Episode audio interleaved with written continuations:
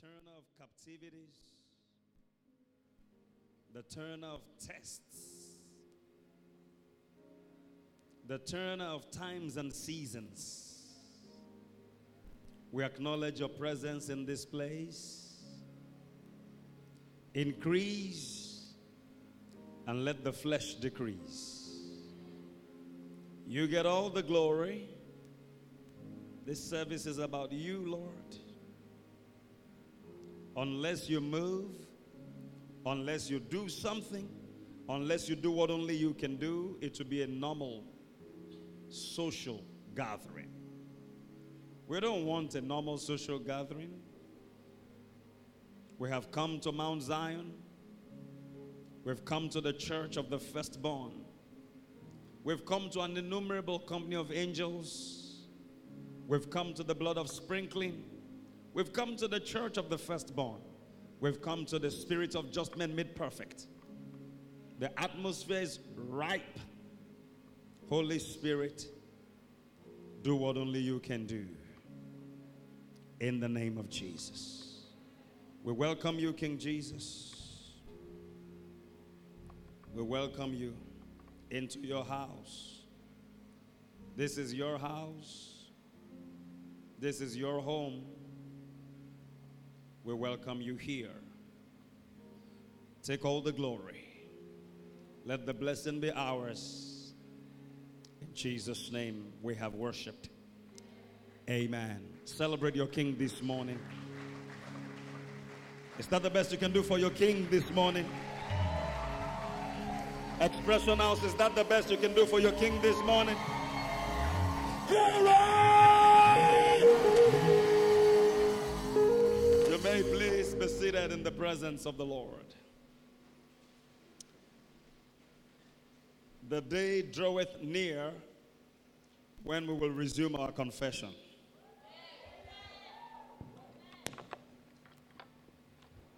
Something is cooking. God is slow cooking something in my spirit. So we speak as we hear. And when we speak what we hear, then He does what we say. If we say what He says, He says it first, we say it next, then He does it. Because He will be doing what He actually originally said. Amen. Jesus functioned that way. John 14 10, He said, The words I speak unto you, I speak not of myself, but the Father that dwelleth in me, He does the work. So the Father tells him what to say, He says it, the Father does it. And the Father tells us what to say, we say it, and then He does it. Can I have an amen? So we're not just coming up with some nice cliches, we're coming up with what He has come up with. And when that happens, I tell you, there is no mountain that will be able to survive our way. No valley will be too steep for us because God will fill it up God will level the mountains and our lives will never be the same again. I bring you God's word this morning, and I believe that it's going to turn, turn, and turn, and turn around our situations in Jesus' name. I said it in the dawn service, and I'll say it again now. Okay, before I begin to say, let me talk about Dunamis. Glory to God. yeah, so Dunamis is our annual convention in this church, it's our mother church convention. And so, by extension, it's our convention uh, comes up 20th to 24th of April. That's next month. That's uh, barely six weeks away. I want you to please prepare. Prepare to encounter God and prepare for God to encounter you. There are three ways we prepare every year, and this year is not, is not going to be an exception. Number one way is to pray. At some point, the adult church will communicate with us when we're going to have a prayer chain. We're going to be fasting and praying uh, maybe three days, maybe five days, maybe seven days, they let us know. So begin to prepare your heart. Um, it is important that we fast and we pray as Christians. Fasting for us is not a question of if, it's a question of when. In Matthew chapter 6, and if you look at verse 6, Jesus said, When you fast. And then he says, When you pray. In the whole of that chapter, he said, But you when you fast, then but you when you pray. All right? Matthew chapter 6. If you back up a little bit to verse 6, back up a little bit, verses 5 and 6. You find it there. Praise God.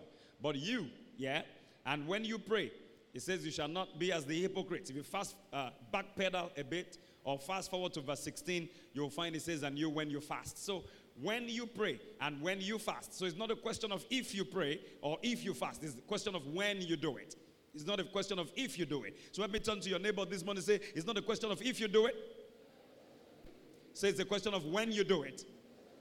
So in verse 16 it says, Moreover, when you fast, be not as the hypocrites of a sound cat, uh, sad countenance, for they disfigure their faces. But when you fast, anoint your faces with oil. All right? Put some makeup, some and wear some perfume. All right? Smell nice, look good. Help me tell your neighbor, say when you fast, smell nice, look good. Amen. Let me tell them God will reward you openly. You fast secretly and you pray secretly, but God rewards you openly. Let me tell them your, your reward is coming. Your reward is sure because God's word is sure. Amen. So that's the first way to prepare for dunamis. The second way to prepare will be to get involved. When I say get involved, there are going to be various units for us to serve. I'll give us further information as the day draws near. All right? Serving in the security outfit, serving in the uh, protocol, serving in registration uh, arena. Some of us are going to be needed as meeters and greeters to welcome people to the convention. People are coming from all over the world. Uh, our churches are around the globe. So people are coming from the UK, from the US, from Germany, from uh, different states in Nigeria, from Kuwait, and all of that. You know, so we'll need some of us here on ground to welcome them. I'll give you further instruction on that. Some of us will be needed on the registration table, you know, to put our IT skills to use, put your phone to use, and all of that, your laptops, you know, you devote whatever you have to God. And then that also will involve your time. So I wanted to set aside those dates so that you can be available on ground to serve. The last preparation, which is number three preparation, is that you're going to need to prepare financially. Somebody say financially. And I really want God to bless us this year. And I mean this. I really want God to bless the young people of this church. We are not too young to be blessed. Do you agree with me? Do you agree with me? All right. I've been telling God about you, and I'm going to tell him more. I really want him to bless us financially. So we say we don't want Yahoo money, we don't want blood money, but we know there is we have true prosperity in Christ. And so we want that to also translate to the material realm and the financial realm. So, one of the ways to tap into God's finances is to dip into yours and sow a seed into His work. I am a man of faith, I'm a man of prayer, but I'm a seed sower. I sow seed. I love to do it. I've got the light, and it works for me. It works in my life. This last one week, I took time out to just wait on God in fasting daily and praying and away from town away from everybody. I can tell you what God, by the time I turned on my phone, took it off from uh, flight mode, the kind of messages that came in before I left the place of retreat, I was already seeing the hand of God. So, I am not a preacher of theory, I'm a preacher of practical Christianity. Don't ever in this church say you don't have money. Don't let it ever come out of your mouth. Everybody has something.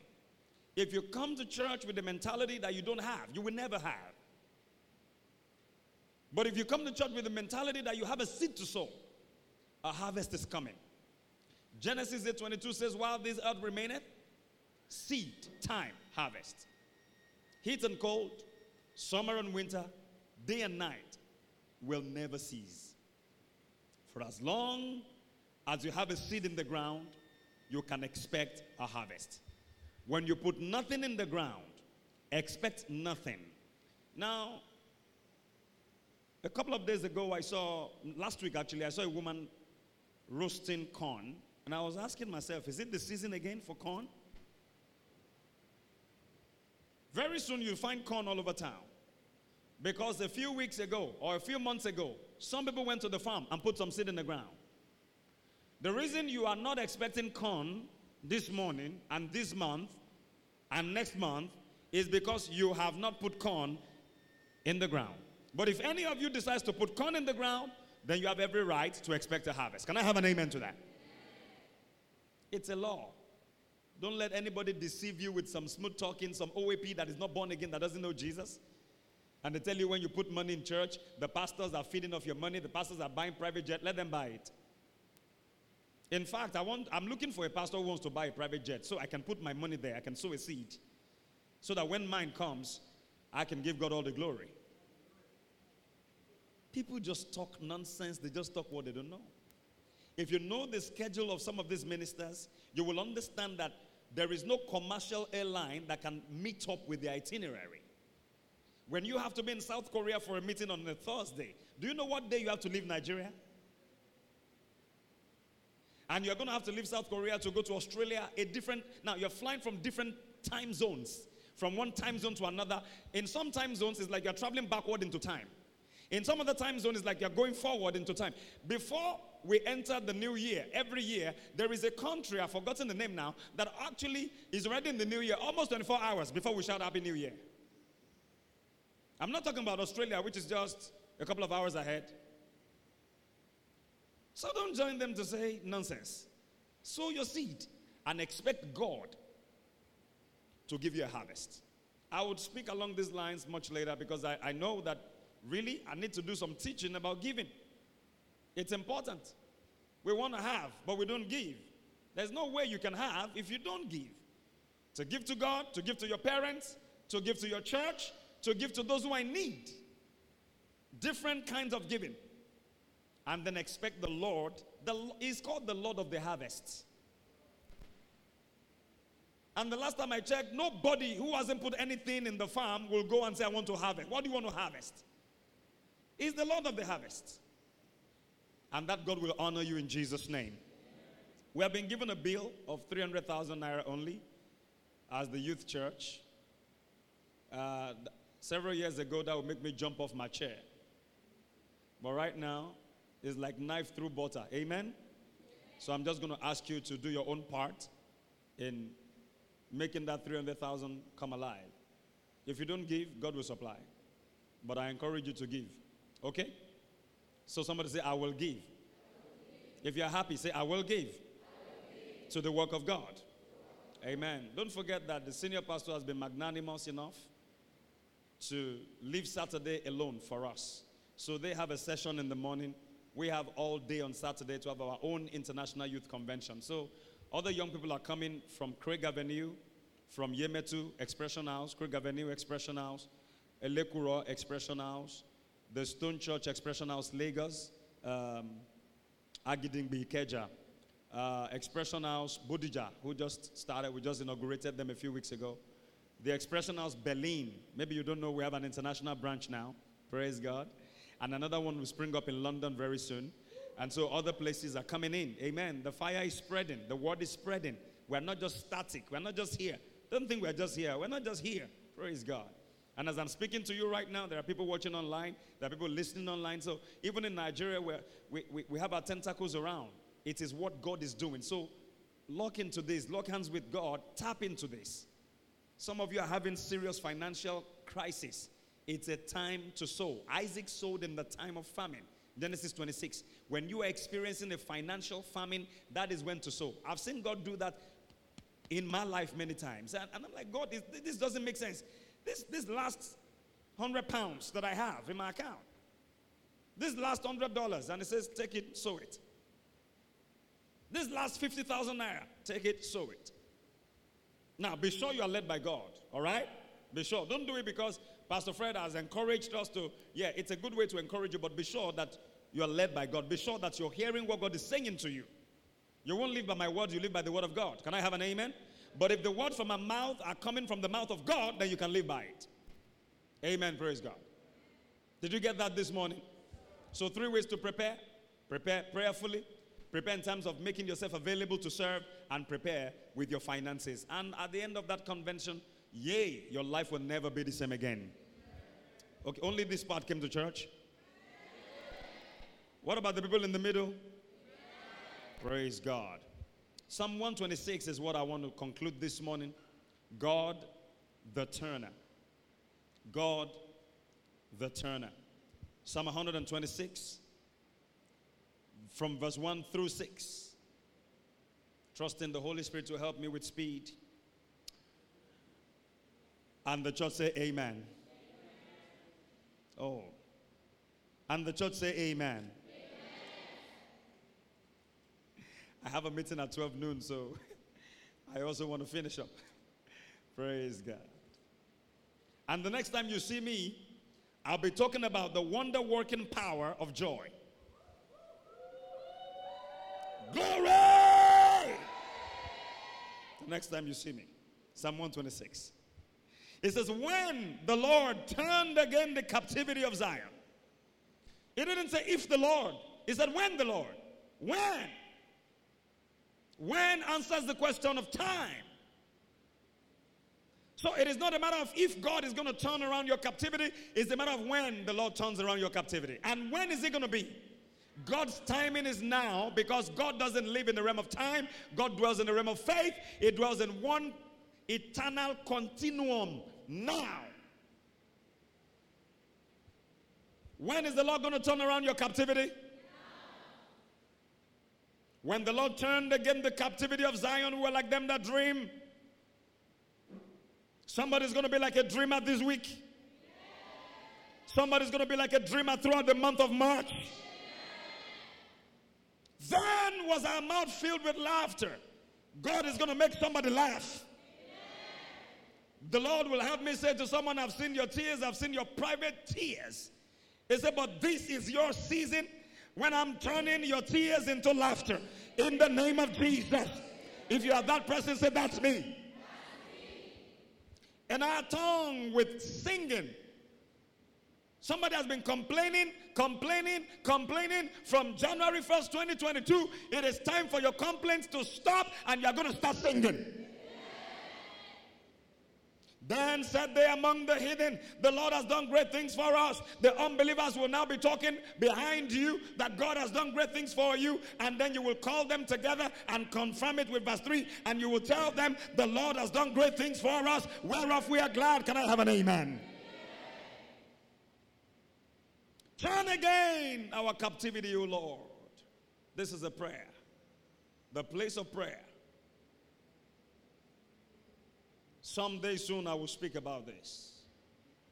The place of prayer in the turning of your captivity. Turn again. You've turned it before, turn it again. As the streams in the south, so that they that sow in tears shall reap in joy. So that he that goes forth and weeps, bearing seed that is precious to him or her, will doubtless come back again with rejoicing, bringing their results and their harvest with them. In the mighty name of Jesus.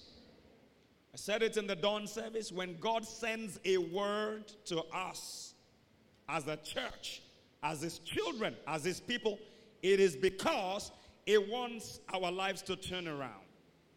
God constantly is on a mission to get his children to be better and better and better. Not bitter, but better. Let me speak American English to your neighbor this morning. Say, not bitter, but better. Speak Nigerian English to them, not bitter, but better. Glory be to God. God doesn't send a word for the word to come back and say, Well, here am I. I couldn't accomplish my purpose. No. God is not an orator. God doesn't speak so that you can judge and assess his accent and his dexterity at using semantics. God is not interested in all of that. When he speaks, he speaks for effect. Somebody say, for effect. He wants an impact. Let me tell the neighbor, say, God wants an impact of His word in your life. That's why He speaks. Otherwise, He'll be quiet. So get it right. Isaiah 55, we're going to be in verses 10 and 11. As the rain and the snow come down from heaven and do not return to it, but watereth the earth and maketh it bring forth and bud, that it may give seed to the sower and bread to the eater. In the next verse, it says, So shall my word be that goeth forth out of my mouth. It shall not return to me void, but it shall accomplish that which I please, my pleasure, and it shall prosper in the thing whereto I sent it. God compares his word to rain and snow. In this part of the world, we don't know snow. We see pictures of snow. But many of us haven't been in it before, so let's leave that out. But let's talk about rain. I mean, we all know rain. Rain, rain, go away. Yeah? Uh huh. Rain, rain. Why are you asking it to go away? Why are you asking it to come another day? You know why? Because little children want to play. And you don't want to play in the rain so you don't fall down, right? Because when rain comes, you have to acknowledge that it is raining. Nobody denies the effect of rain. The Yorubas will say, Ojo kinro. It's impossible. If you say, well, I, I, I'm, I'm, I'm deaf to rain, I'm blind to rain, that's fine. You just get into it and know whether it is raining or not. You'll be wet. You'll be soaked from head to toe. They say, What's wrong with you? I got in the rain. Rain always has impact. I traveled for about five days. I got back yesterday. It didn't rain where I went to. But when I got back, I asked the boatman that was taking me around. I said, Did it rain in Ibadan? He said, Yeah. I said, Because I got to my house and I saw that instead of the usual dusty, dry sand, I could see that it had caked a bit.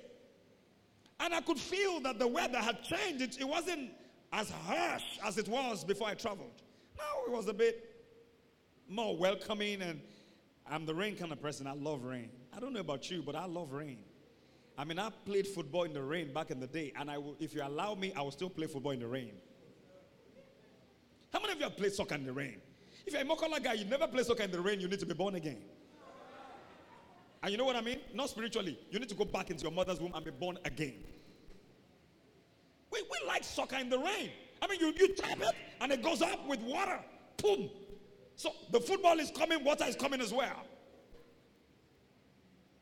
I love me some rain. Rain brings refreshing.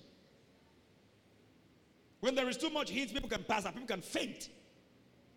But when there is rain, there is a refreshing. Rain is a symbol of the presence of God. This season, you will experience the rain of God.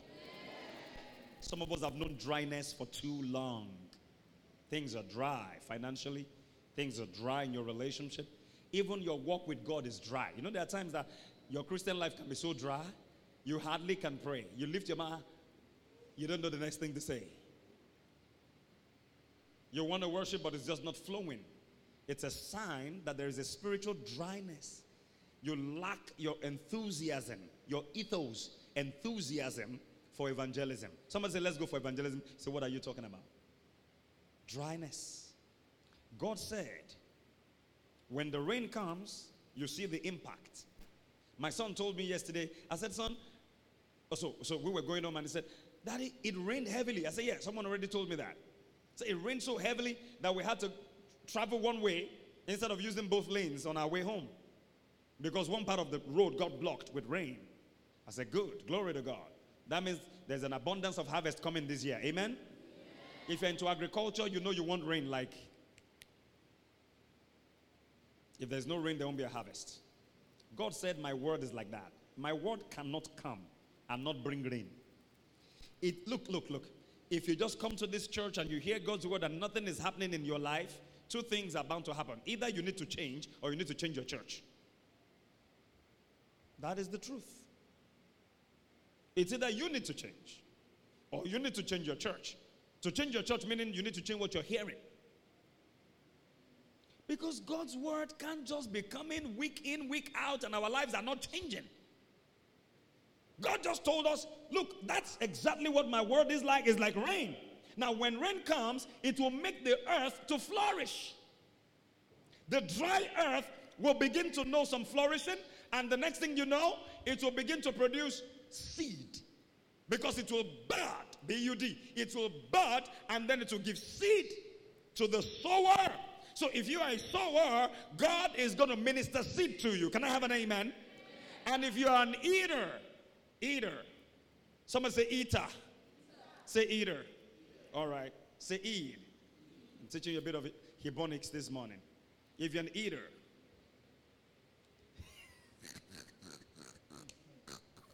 someone say eater, eater. you know, if you speak like that in the US, there's a, oh, can you say that again? Eater. Have you seen this Steve Harvey show where the guy said hunger? African guy. He said hunger. So Steve, Steve said, say that again. Is it hunger? Was it anger? Okay, it was anger. Is it anger? Is it say it again? Is it anger? Say it again. He was trying to understand him. So when he got there, he oh, anger. anger. No, somebody say anger, anger. so it's not anger. I, am angry with you. I'm very hungry. Some people, they will still add H in front. I'm very hungry. All right. God said, when my word comes, it will minister seed to the sower and bread to the eater. So if you're an eater, you're going to have bread. If you're a sower, you're going to have seed to sow. Can I tell you what? God wants to give you both. God cares about you having seed to sow and bread to eat so you never go hungry. Psalm 37 and verse 25 I was young, now I'm getting older. I've never seen the righteous forsaken nor seed begging what? Bread. Because He never wants you to beg bread. Can I have an amen to that? So God, the turner, turns three things amongst so many other things. Number one, if you followed me last week, what did I say? God turns around. Come on, let me hear you shout it. Say it like, say it like, say it like we're in the U.S. right now. Sorry, I know we're in Nigeria, but say it like we're in the U.S. What does God turn around? Captivity. I'm hearing captivity, captivity. Captivity. Praise God. All right, so let's say like we're Nigerians. God turns around what? Captivities. Because the ones in Nigeria are very strong. Ogun Nigeria Legon. like some people say, oh, Ogun Nigeria Ogun God turns around captivities. Number two, God turns around what? Hearts.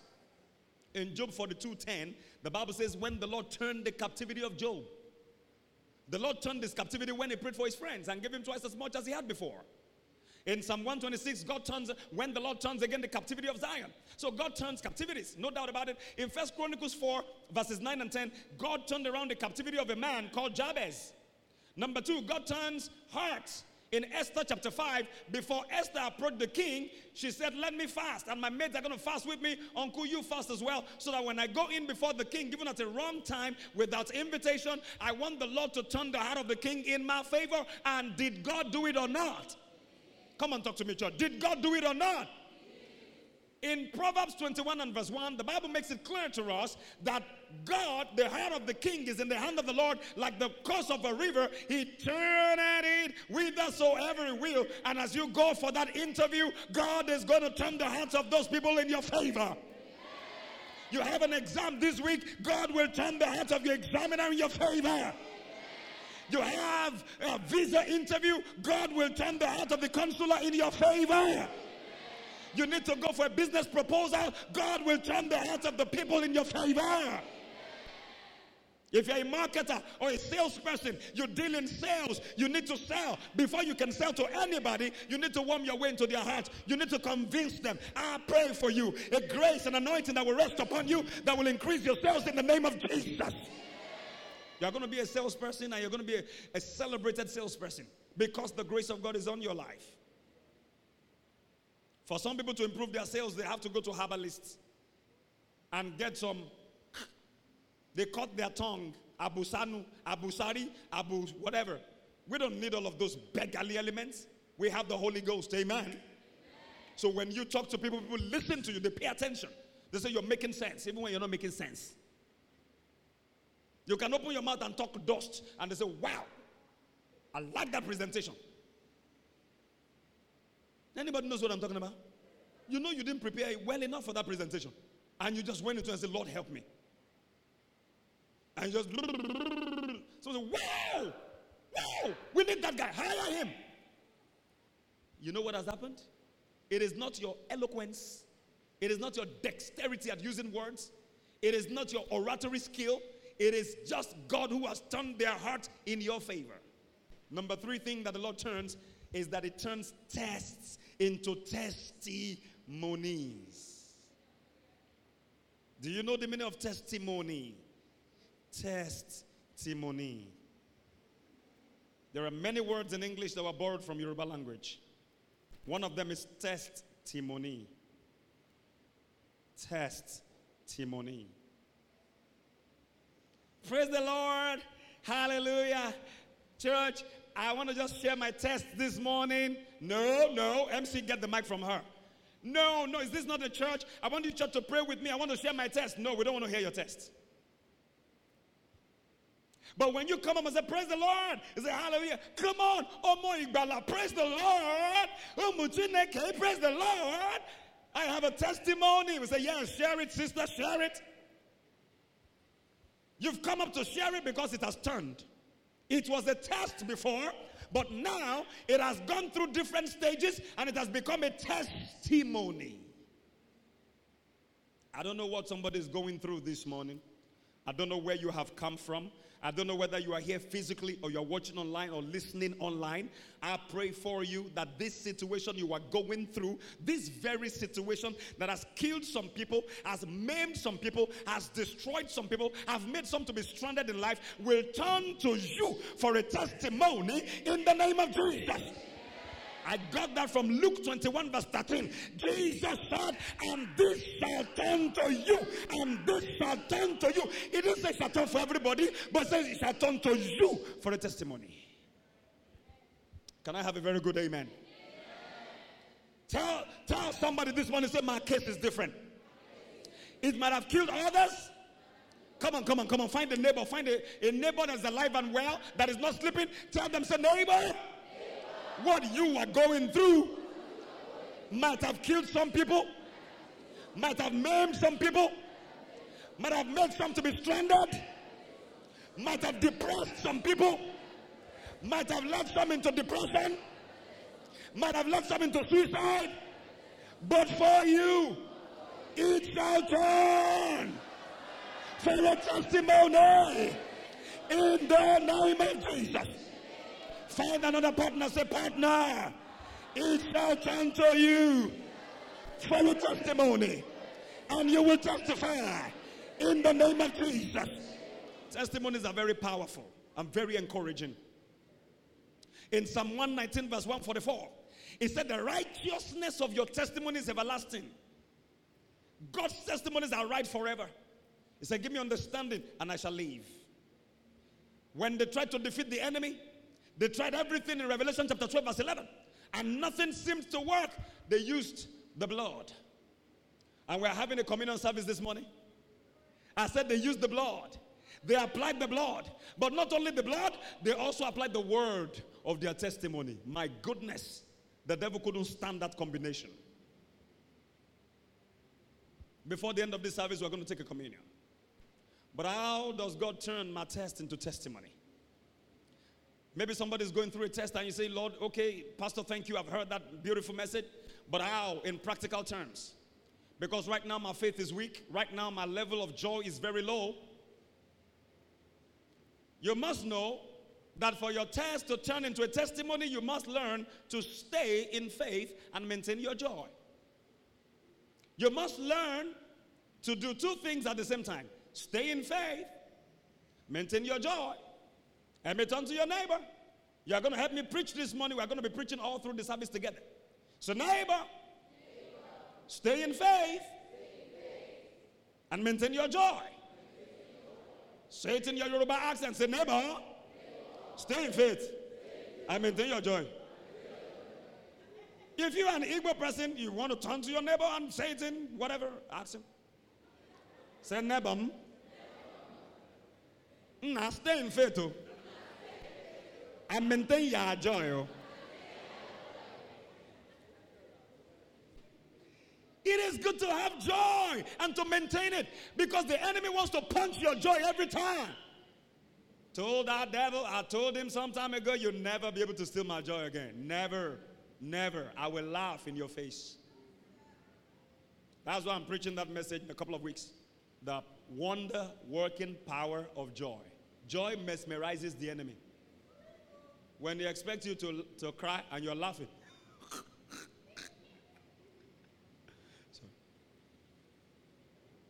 Ma wenitangula wasunku, tungurela warari. Oh, that's Spanish, by the way. Interpretation. Interpret in English. Oh, sorry, Lord, have mercy. You know, some people think when they look at you, you should be, you, you, you should be crying. Cry for what? It pains you, it pains the devil. We'll get there soon. You need to stand in faith to see a turnaround and maintain your joy. You know why? Because your faith is being tested. When you are being tested, it is actually your faith that is being tested and tried. Until you are tested and tried, you cannot be trusted. Ah, Pastor, you know, Caris, Caris is my friend. She's a new member of the church. And oh, she's my best friend in the whole world. That would be a lie. When did I get to know her? Before you can say this is my bestie, we must have been through certain things together. when the whole world gathered against me and were going to swallow me, it was only you that stood up and said, No, no, no, no, no, he's not like that. I beg your pardon. My friend is not like that. Oh, that's a friend. Many people will go with the flow when you are not there behind you. Hey, it's true, he's very proud. Hey, sometimes, even God, sometimes the way he does to me, said, oh. But when you see him, you say, Oh, it is well. Ah, it is well. Ah, ah. When you, ah, if you went that meeting, I spoke for you. Ah, they, they, I won't go bad. They took. But if you can be there through the vicissitudes, through the thick and thin, then it means you have been tested. Then you can be trusted. Many people want God to trust them when they have never been tested. Do you realize that even in construction, we don't ever buy iron, metal, all these rails that you see. Nobody ever will get them into the market until they have been tested and tried and proven. How do you want God to use you in the long haul without you having to go through tests and trials? And when some are going through tests and trials, it is time they give up. They don't like it. Nobody likes it, to be honest. Even me, I don't like it. But I have understanding now. I know it is working for my good. In James 1 2, it says, Count it all joy. It didn't say call a party and say, Oh, come on, friends, come and have a pity party for me. if you know what I'm going through right now, the devil came to my house yesterday and stole my phone. On my way to church, the devil stole my purse. On my way to church again, I had a flat tire. And I was just called. I just lost that job. Count it all joy when you fall into diverse tests, trials, and temptations, there is a purpose for it. Verse 3 says, Because the trying of your faith worketh patience. Your gra gra is too much. You need to come to a point in God where you learn to be patient.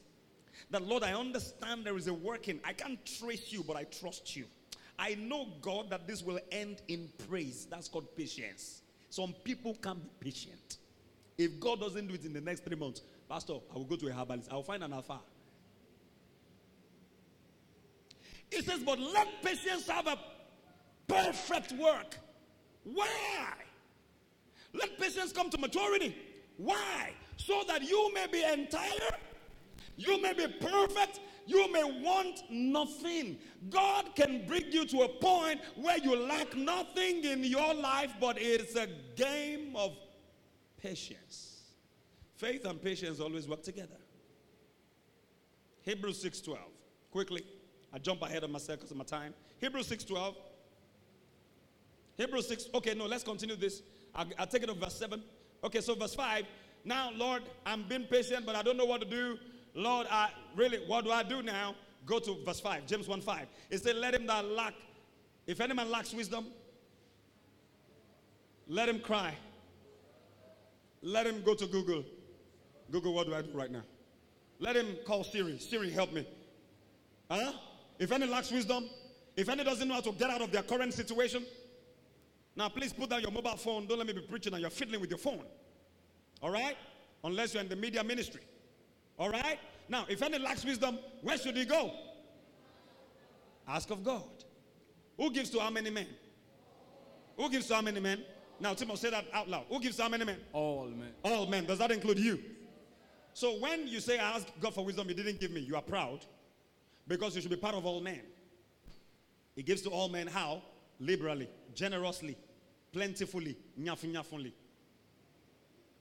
And does not upbraid, does not find fault. Oh, David, I gave you wisdom th- three weeks ago. You messed up with my wisdom. Now you're coming again. Look at your big head like that of coconut. If God ever abuses you like that, you, your head will become coconut. So I, I love God, He doesn't abuse. We are the ones who abuse people and tongue lash people. God doesn't do it. Look at Him like a goat. That moment, just, because His words are so powerful, they don't return to Him void. If He says goat, God just. Mm. But thank God, He doesn't mess up with our lives. Can I have an amen? He looks at you and says, loved. He looks at you and says, beloved. He looks at you and says, blessed. He looks at you and says, healed. He looks at you and says, transformed. He looks at you and says, highly favored. Who are you? I am who God says I am. And I won't settle for less. Let patience have a perfect work. And when you ask for wisdom, he said, let him ask in faith, nothing wavering. Because he that wavereth is like a wave of the sea.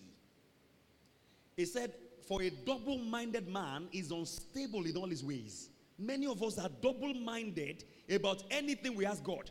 God, I want the Toyota Camry 2005. The next day, Lord, um, 2005, I just learned it's very expensive. It's like 2.8 million. God, I don't mind 2001 and 1. 2001. Shebi, shout and move. Let me just be able to move from point A to point B. 2001. That was about 1.7 million. God, I know you can afford it. I know you can afford it. I know you can, I know, I know you can avoid it. It's not avoid, it's afford. Somebody say afford. No, somebody say afford. Now, now say it like American English. Say afford. Now, British say afford. All right. Don't say avoid. Go, I know you can avoid it. If you no, no wonder you have avoided it. Amen. Praise God. So, so, so people come to a point and then and then they reduce. They reduce what they've asked God. And then after six months, it has not come. Lord, I don't mind pencil. 1993, Camry. Just, just, let me just be mobile. After a while, Lord, don't give me Toyota Camry again. Just, Toyota Starlet is not bad. You don't even know Toyota Starlet. A double minded man is unstable in all his ways, unstable like waters. That was the problem of Reuben. And God said, You shall not excel. One day you're asking for healing, the next day I say, Lord, just manage me, just manage my health. Don't you might not necessarily take away the cancer from my body, but just help me to be able to cope with it. Shut your dirty, stinking mouth. You're telling me God doesn't have power to take away cancer. Then let's shut down the church and start worshiping cancer. If cancer is all powerful and almighty, come on now. Let the brother of low degree, low estate rejoice in that he is exalted. Your beginning may be small, but your latter end shall be great. Can I have an amen? But you need to stay in faith and do what with your joy. Only two people came to church this morning. What do you do with your level of joy? Very good. You know why? Because if you claim to be in faith, we should see joy on your face every time. No, Pastor. I'm in faith. Camera zoom on my face. I have been believing God for three years for a breakthrough, a turnaround that you are preaching now.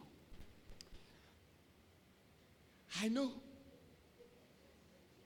He will do it in His own time. Even if He forgets me, I know He will not forget me. Pastor, you don't know what I've been through. Nobody knows the sorrow I've seen. Nobody knows the sorrows I've seen. Oh Lord. No, no, no. Please, don't let anybody again in your life ever have the opportunity to ask you what is wrong with you. You show up from afar and they say, ah, OJ, what's happening now? It's not a good thing. Let them not be able to tell. You're not faking it? No. The Lord is filling your spirit with joy and peace and hope. Those are three powerful forces when you are truly in faith. It's a mark that you're in faith. It's a symptom, it's a sign that you're in faith. Romans 15 13. Quick, go there. Romans 15 13. Oh, my Lord. I have two more points to make. Romans 15 13. What does it say? Expression House, I want you to read from the screen, read from your Bible, read from wherever, and shout it out loud. One, two, go. Now, the God of hopelessness, the God of despair, the God of depression. Who is He? The God of hope. What is hope? Confident, positive expectation. It's confident. I know it will happen. It's positive. It will happen. It will be good. Expectation. I'm expecting it. The God of hope. Now, what should that God of hope do? Go now. One, two, go. Fill you with all, with how much joy? Oh, come on, John. This side is too weak. With how much joy? All joy. All joy. All joy all joy, all joy, all joy, all joy. I mean, all joy. I'm saying all joy. I mean, all joy. Don't look for joy elsewhere because you might not find it. It's in me right now. All joy in me. Is it also in you? All joy. Now, now, all joy and what? Do you know what peace means? Shalom. Nothing missing, nothing broken, nothing lacking, nothing damaged, nothing diminishing in your life. He says God will fill you with that. Oh my God, in believing. So when you are in believing, that is, you are in faith, you should be filled. The God of hope should fill you with all joy and peace in believing. Why? What for? So that you may abound. So that you may have an abundance of what? Abound in what? Yes, media, come on, move it up. Move it up. Abound in hope. Abound in hope. Abound in hope. So that your hope can move to the next level through the power of the Holy Ghost. Can I have an amen? So when you have when you're in faith, when you're in believing, you should always have a smile on your face. Amen. Why are you so joyful? The joy of the Lord has filled my heart. I'm filled with all joy. This will be a good confession. When you wake up in the morning and the devil is telling you are depressed, it's a good day to be depressed. It's not a day to smile. What will make you smile? Last night you had some credit alert, but this morning you have debit alert. Why should you smile? they gave you 100k yesterday now. You are in minus one naira, 25 kobo. the God of hope is filling me with all joy and peace in believing. What do I believe? He who blessed me before.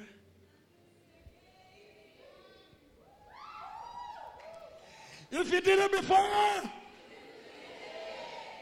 if I've ever tasted abundance before, if I've ever been healed in my body before, if I ever had peace before, if I was ever filled with joy before, if I, if I ever enjoyed the favor of God before, I'm going to enjoy it again. Can I have an amen to that? Two things quickly. What do I do? How do I position myself for a turnaround? Number one, turn to God. You want Him to turn your situation? You need to turn to Him. I might not be able to finish this, but let me just go as far as I can. Turn to Him. Proverbs 123. It says, Turn you at my reproof. Reproof is correction. Behold, I will pour my spirit unto you, and I'll make known my words unto you. When you turn, God, turn my captivity. God is saying, You turn. and find that your captivity has been turned. Exodus 3 1 to 4. The situation of Moses did not turn until Moses turned. He saw the bush burning, and the bush was not consumed.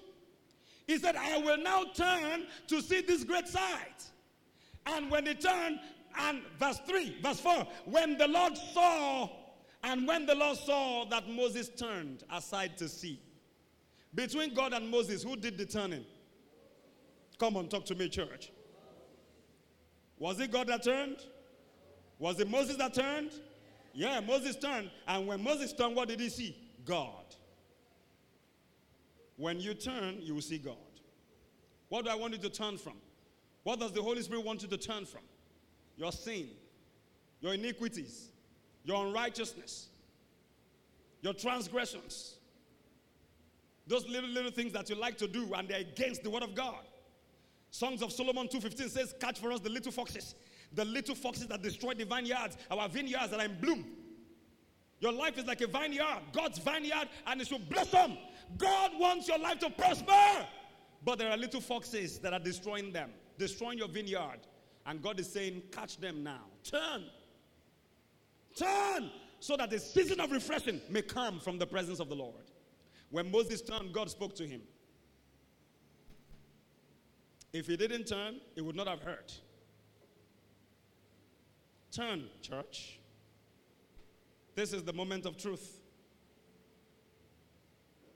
We're in the era of the hyper grace gospel that says, Come to Jesus the way you are and stay the way you are.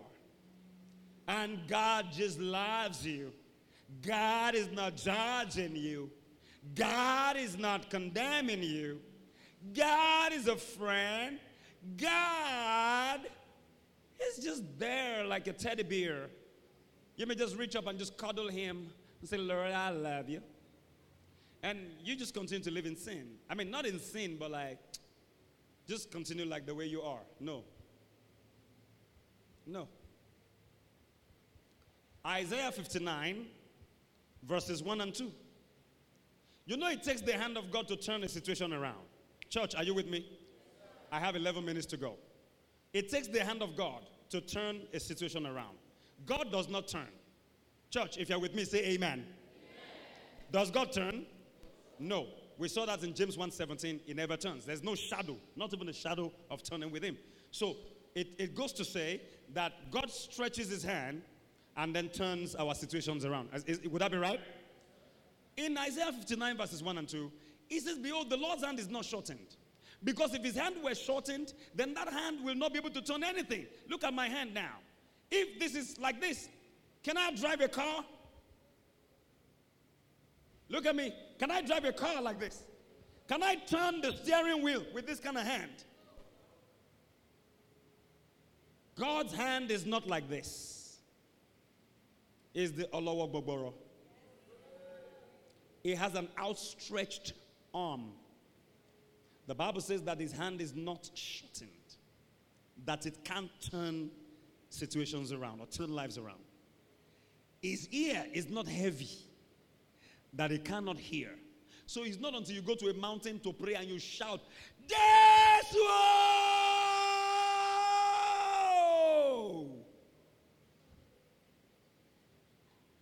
Headache, man.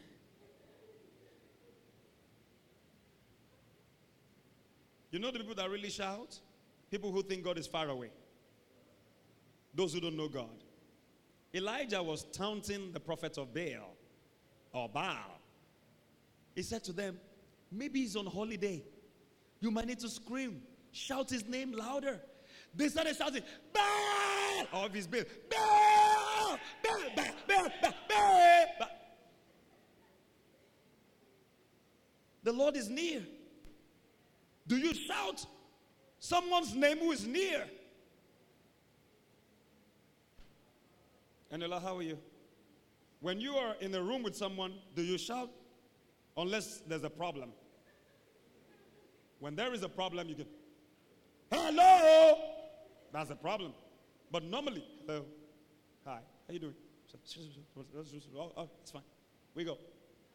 But when you hear, No, don't, don't ever tell me that. Don't tell me. No, they didn't tell me that. No, no, no, no, no. It's, no, no, don't, don't insult my parents. No, no, I will insult your parents. No, no, no. There's a problem.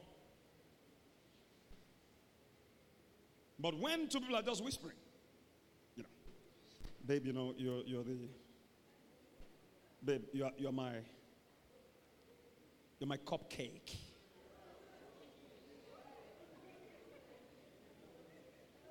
You are my cupcake. I love you. Ah, you know, there's a problem.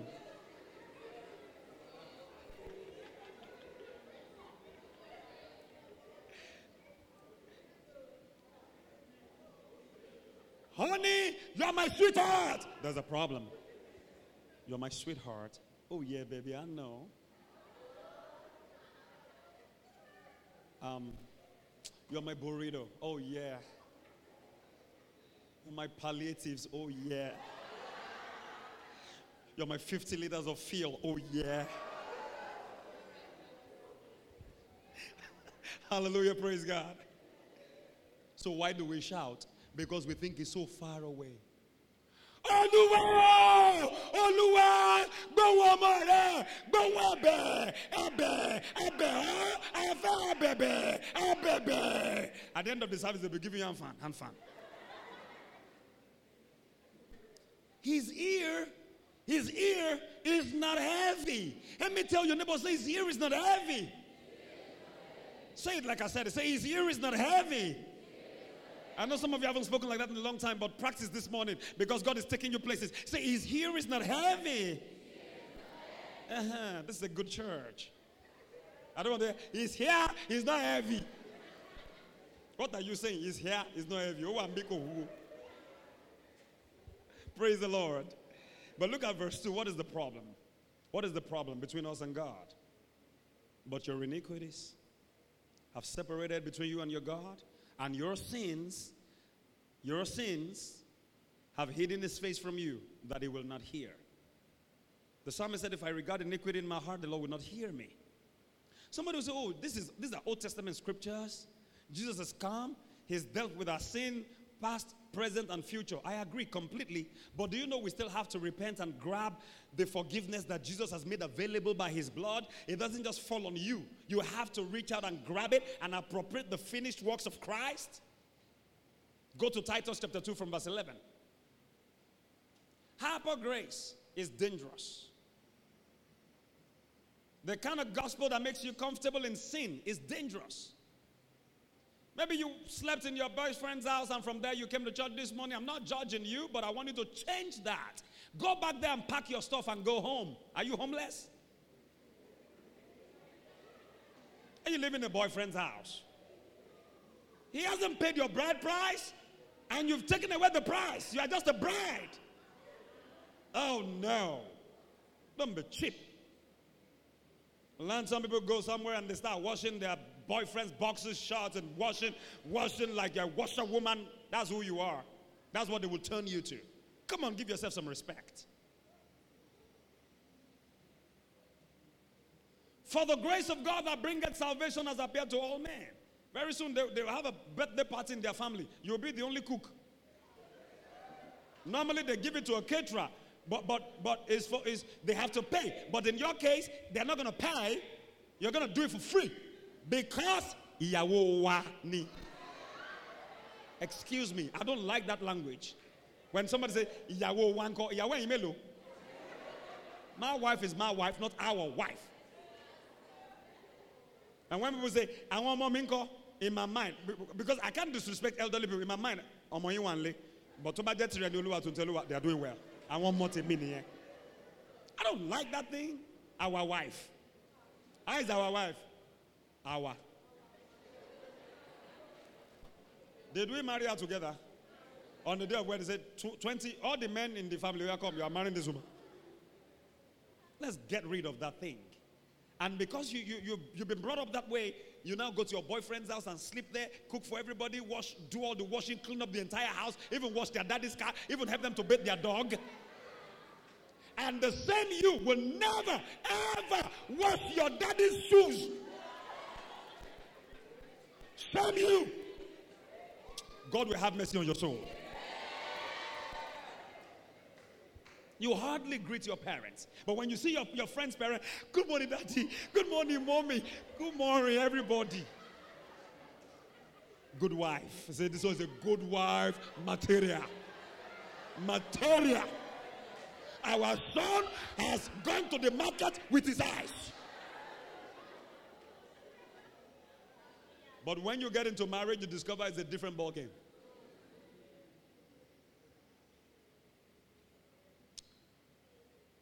You're the bravest of hearts. You're the strongest of souls. That's what we do in relationship. Sister Celine Dion. But when the realities come, it's a different ball game. What has happened between us and God? Our sin. God wants to bring a season of refreshing to this church, but what is happening? Our sin. Now, the grace of God has appeared. For what? It leads to salvation. And it has appeared to all men. Are you part of all men? That grace has appeared to you. It's not a new concept. So somebody's trying to teach you a new grace. Tell them, no, I don't need your new grace concept. I already know grace. It has appeared to me. That's why I gave my life to Christ. The day grace appeared to me, I gave my life to grace. Can I have an amen? amen. Nothing new. But people are coming up with new inventions of the human mind. What does it teach us? What does grace teach? Next verse. I'm a close now. What does it teach? Teaching us that embracing ungodliness, drinking alcohol, smoking shisha, drinking squishy, and having making love all night, and and being nude and releasing nude videos and pictures.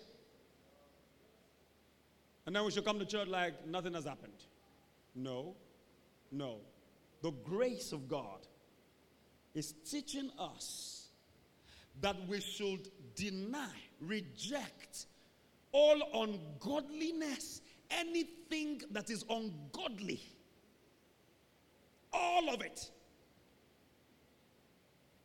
People ask questions. Pastor, should a Christian take alcohol? And I always reply, should a Christian eat their feces? No, no, no, no. I can't eat my feces. No, no, no. Why don't you eat your feces? Why don't you say, It's my feces, I will eat it. It came out from my body. You know what is wrong? You already know. Can we kiss in a relationship? All right, so you kiss and your hands are tied. It's a holy kiss.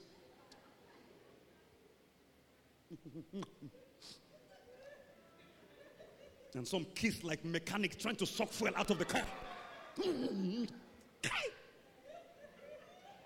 Don't make yourself available for such. When you marry, he can kiss you like a mechanic, doesn't matter. You will teach him how to kiss. Amen? Amen? But not your business right now. Deny ungodliness. And worldly lusts. Worldly lust. Lust means strong desire. What are the things that people really have a strong desire for right now? Somebody wrote on WhatsApp, I, I don't know what's happening to my sleep these days. I, I can hardly sleep. Her friend sent to her a reply, and she put it on WhatsApp. The reply was, try squishy. No wonder my Bible says, Blessed is the man that walketh not in the counsel of the ungodly, nor standeth in the way of sinners, nor sitteth in the seat of discomfort, but his delight is in the law of the Lord, and in his law does he meditate day and night. He shall be like a tree planted by the rivers of water that bringeth forth his fruit in the season. His leaves also shall not wither, and whatever he doeth shall prosper. They want that shall prosper, but they don't want walking not in the counsel of the ungodly. No godly friend will tell you to try squishy because you are not sleeping. They will tell you try Psalm 4 verse 8. I will both lay me down and sleep in peace. For you alone, O Lord, make me dwell in safety. They will tell you, try. In fact, don't try. Do. Psalm 127, verse 2. For so he giveth, he giveth sleep to his beloved. Because squishy is what they know. What you don't have, you can't give. What kind of friends do you have? The reason some of you backslide so easily is because you are surrounded with ungodly friends. Friends who tell you, Omo, you have to be happy. I have to be happy. This one life, this, I, I doesn't matter what it takes. I, I, need to be happy. They will never be happy. That's why they end up committing suicide. But when Jesus comes, He will give you joy. That joy will produce happiness, and you have it constantly. Whether in plenty or in nothing, you are not ashamed. Can I have an amen? Grace teaches us to deny worldly lusts, not to embrace it. so that we should live soberly, righteously, and godly, godly in this present corrupt world. Can we be different? Church people, please, God's children, can we be different? Can, can we make a difference? In a world where people are losing their sense of morality by the second. People go to parties now naked, all net, and what you see is pant and bra. Are you crazy? We don't need to see your pant and bra. No, it, it doesn't bring money to our account anyway. Do, do people think? Do they think? And do they remember that the internet never forgets? A year from today, Facebook will send you a reminder. You have a memory on Facebook. 25 years from now, if there's still Facebook, it will pop it up. Your children are grown and then they say, Mom, Mommy, that is not, now you are born again at that time. Your scarf, we can't even see your ears anymore. You don't have ears anymore. They're inside the scarf, tucked in. My children, when I was like you, I used to serve the Lord. I serve God with all of my heart. And God knows, God knows. Hey, boy, don't make me cry. I beg you, serve God. Hello, mommy. He's on Instagram. See? It's Twerking. Mommy twerking. Oh, no, no, no, no. That's not my video. No, that's an impostor. Ah, ah, oh. It's like a daddy. A daddy that, that, that comes home. What nonsense? Well, if you go 2 over 22 over 9, uh, 20 over 100 in mathematics, me, I was the best in mathematics when I was in Paris in secondary school. Try my secondary. I used to have an award best of mathematics, best of English, best of physics. Daddy, when we were sweeping the house, we found your report card.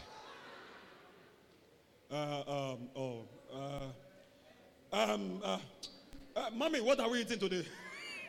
you change the story. It's like that. Whatever you do today is a seed. You have only sown it. It's under the ground. It's not dead. Harvest time is coming. So be careful, young people, what you sow. God wants to bring a season of refreshing, but we must turn. If we don't turn, his hand will not turn. Acts 3:19 on your feet, everybody. I'm not done, but I'll stop here. Acts 3:19. What does it say?